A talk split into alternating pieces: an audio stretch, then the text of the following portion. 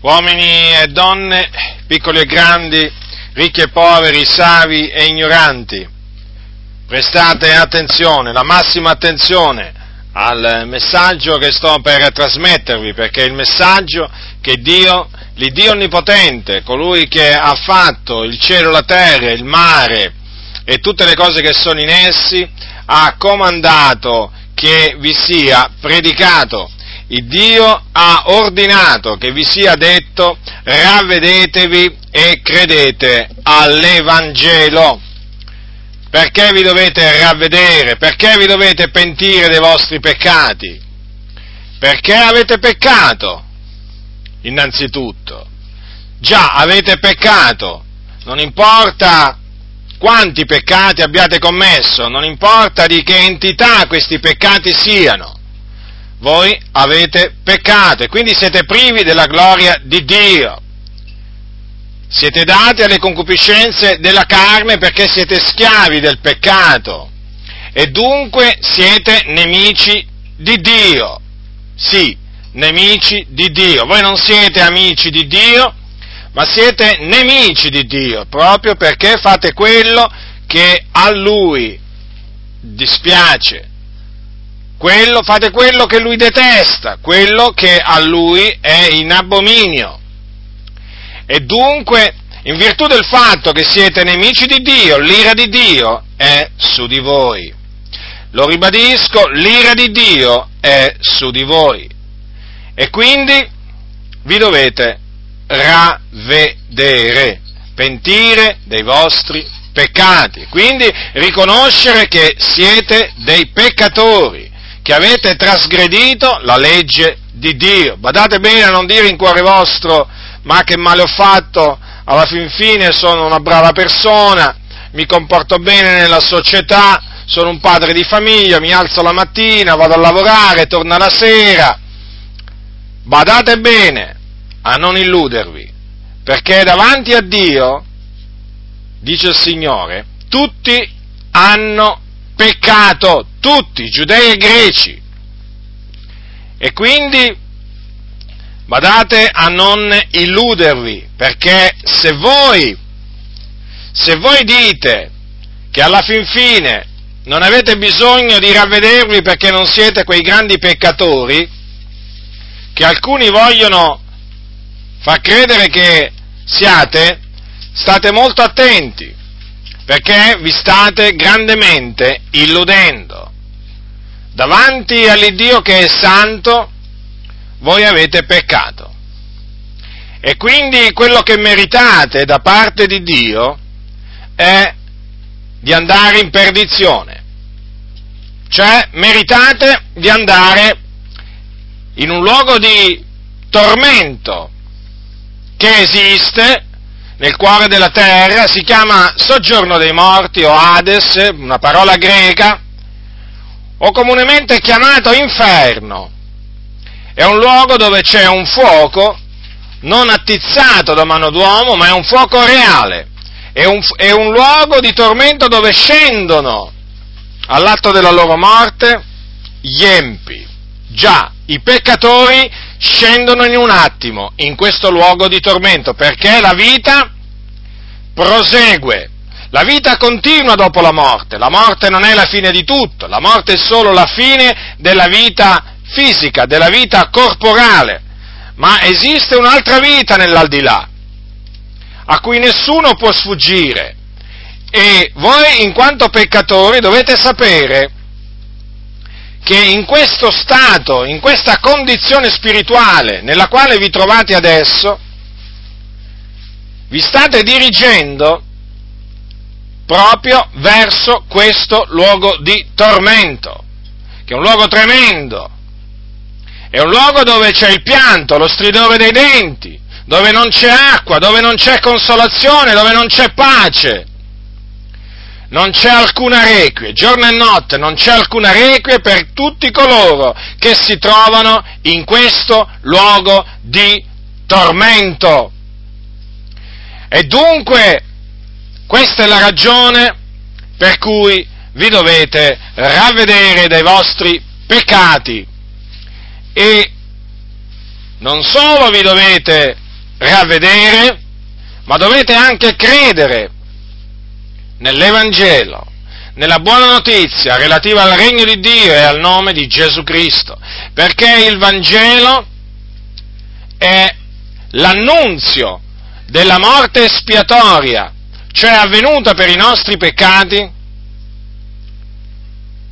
da parte di Gesù Cristo, il Figlio di Dio. Sì, Gesù di Nazareth, perché appunto proveniva, era stato allevato in una cittadina chiamata Nazareth in Galilea, Gesù di Nazareth è il figlio di Dio, che è venuto in questo mondo per salvare il mondo, appunto morendo sulla croce per i nostri peccati, quindi per compiere l'espiazione dei nostri peccati, affinché mediante il suo sangue noi ottenessimo la remissione dei nostri peccati.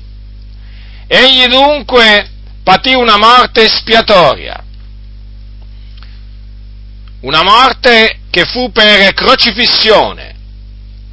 Poco fuori Gerusalemme, in un luogo detto Golgota, egli, dopo essere stato condannato a morte dal Sinedrio giudaico, fu dato in mano al governatore romano Ponzio Pilato, il quale, dietro le insistenti grida del popolo, sentenziò che Gesù, il Nazareno, fosse prima flagellato e poi crocifisso, e dunque fu menato al Golgota e là fu crocifisso su una croce in mezzo a due malfattori. Dopo che spirò, egli fu seppellito, ma il terzo giorno il Dio lo ha risuscitato dai morti. Egli quindi non rimase nel sepolcro, ma tornò in vita. Tornò in vita con quello stesso corpo con il quale era morto, trafitto sulla croce del Calvario. Questa volta però il suo corpo era un, un corpo glorioso, immortale, un corpo incorruttibile. E con quel corpo Gesù apparve a tanti, apparve ai suoi discepoli che aveva scelto innanzi, ma apparve anche ad altri credenti. E questa sua resurrezione, che appunto fu corporale, fu una resurrezione che avvenne per la nostra giustificazione, cioè affinché noi diventassimo giusti, fossimo dichiarati giusti da Dio. E dunque questo è l'Evangelo, questo è l'Evangelo della grazia di Dio, perché mediante di esso vi viene annunziato che cosa? L'annuncio che la remissione dei peccati è per grazia, si ottiene per grazia, come anche la vita eterna. Queste cose si ottengono per grazia, infatti sono, media- sono mediante la fede nel Signore Gesù Cristo, si ottengono dunque soltanto credendo nel Signore Gesù Cristo. Qualcuno dirà, ma allora non bisogna fare mortificazioni, non bisogna fare opere buone, non bisogna, non bisogna fare sacrifici per ottenere la remissione dei peccati e la vita eterna, no, perché si ottengono soltanto mediante la fede nel Signore Gesù Cristo. Gesù Cristo sulla croce ha pagato infatti appieno il prezzo del riscatto che doveva essere pagato per la nostra redenzione e quindi nessuno può aggiungere alcunché nessuno può aggiungere alcunché al suo sacrificio, al prezzo che lui ha pagato. Questa è appunto la grazia che viene offerta da Dio all'uomo, ma per ottenerla l'uomo si deve ravvedere e credere nell'Evangelo. Che cosa accadrà allora se non vi ravvedete? Perché è evidente, se vi ravvedete e credete all'Evangelo otterrete la remissione dei peccati e la vita eterna, ma se non vi ravvedete, se non vi ravvedete, perirete, perirete! Questo è quello che la Sacra Scrittura dice e voi dovete saperlo, voi dovete saperlo, perirete. E vi ho detto già dove perirete. E poi in quel giorno, nel giorno del giudizio, quando appunto risusciterete, comparirete davanti a Dio, davanti al suo trono, per essere giudicati. E sarete giudicati secondo le vostre opere. E sarete gettati, corpo e anima, in un altro luogo di tormento, che si chiama stagno ardente di fuoco e di zolfo, o fuoco eterno, e là sarete tormentati. Nei secoli dei secoli. Considerate attentamente. Nei secoli dei secoli, cioè per un tempo senza fine, un tempo illimitato, per l'eternità, un tormento che sarà eterno patirete, in mezzo al fuoco e in mezzo allo zolfo. Ora considerate l'eternità, considerate l'eternità che avete davanti. Non considerate quegli 80 anni, 70 anni, 90 anni che potete vivere sulla faccia della terra, naturalmente se il Signore concede questo, ma considerate per un momento l'eternità. Che cos'è? Appunto la lunghezza della vostra vita sulla faccia della terra, la lunghezza della nostra vita sulla faccia della terra a confronto con l'eternità. Cioè, che cosa sono 80, 90 anni confronto a un periodo illimitato? Secoli, secoli, secoli, secoli, secoli, un periodo senza fine. Sono veramente niente. Ebbene dovete sapere che se non vi ravvedete, se non credete nell'Evangelo, questa è la fine che vi aspetta. Un eterno tormento. Un eterno tormento.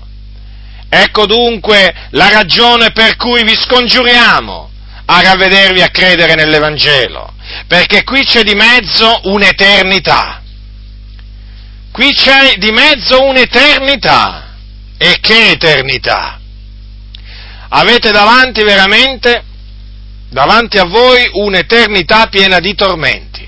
E per quello che vi scongiuriamo, salvatevi da questa perversa generazione che è diretta, che è diretta veramente alla perdizione. Non indugiate, non fatevi beffe di questo Evangelo, non fatevi beffe di questo Evangelo, perché la vita è breve, molto breve, e non sapete, e non sapete quando terminerà per voi.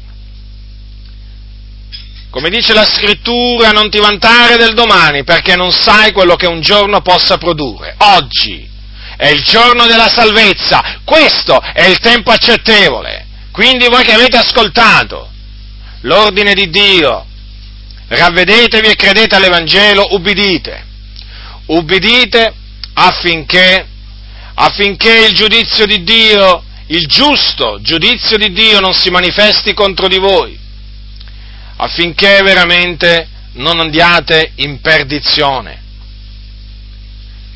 Il Dio nel suo grande amore ha mandato il suo unigenito figliuolo in questo mondo affinché, affinché chiunque crede in lui non perisca, quindi non vada in perdizione, ma abbia la vita eterna. Questo è il messaggio che Dio vi ha voluto fare pervenire ancora una volta, o forse per la prima volta, ma comunque è questo il messaggio. non rigettatelo. Fate quello che il Signore vi comanda di fare, Egli è il creatore. Egli sa quello che ordina e i suoi ordini sono per il bene dell'uomo e mai per il suo male. E dunque ubbidite. Come noi abbiamo ubbidito e vi possiamo dire che per la grazia di Dio il Signore veramente ci ha salvati, ci ha dato una nuova vita, ci ha dato il perdono dei peccati, ci ha dato la vita eterna, tutto questo naturalmente per grazia, perché noi non meritavamo, non meritavamo proprio nulla. Ecco, vedete come, come, è successo, come è successo a noi, che non abbiamo nulla veramente di che pentirci di quello che abbiamo fatto, perché il Signore veramente ci ha salvati, ci ha dato questa così grande salvezza, vi posso assicurare che se vi ravvederete e crederete nell'Evangelo, non vi pentirete giammai di averlo fatto. Non vi pentirete giammai, giammai di averlo fatto. Ma se vi rifiuterete, se vi rifiuterete, allora arriverà il giorno e sarà troppo tardi allora che direte come ho fatto? Come ho fatto a disprezzare quel messaggio? Come ho fatto a rigettare l'offerta della grazia di Dio. Ma sarà troppo tardi, sarà troppo tardi, sarete nel tormento, sarete in mezzo alle fiamme. E allora lì veramente non ci sarà più scampo per voi. Ecco perché la Sacra Scrittura dice, Oggi, se udite la sua voce, non indurate il vostro cuore, non indurate il vostro cuore, ravvedetevi e credete nell'Evangelo della grazia di Dio, altrimenti perirete.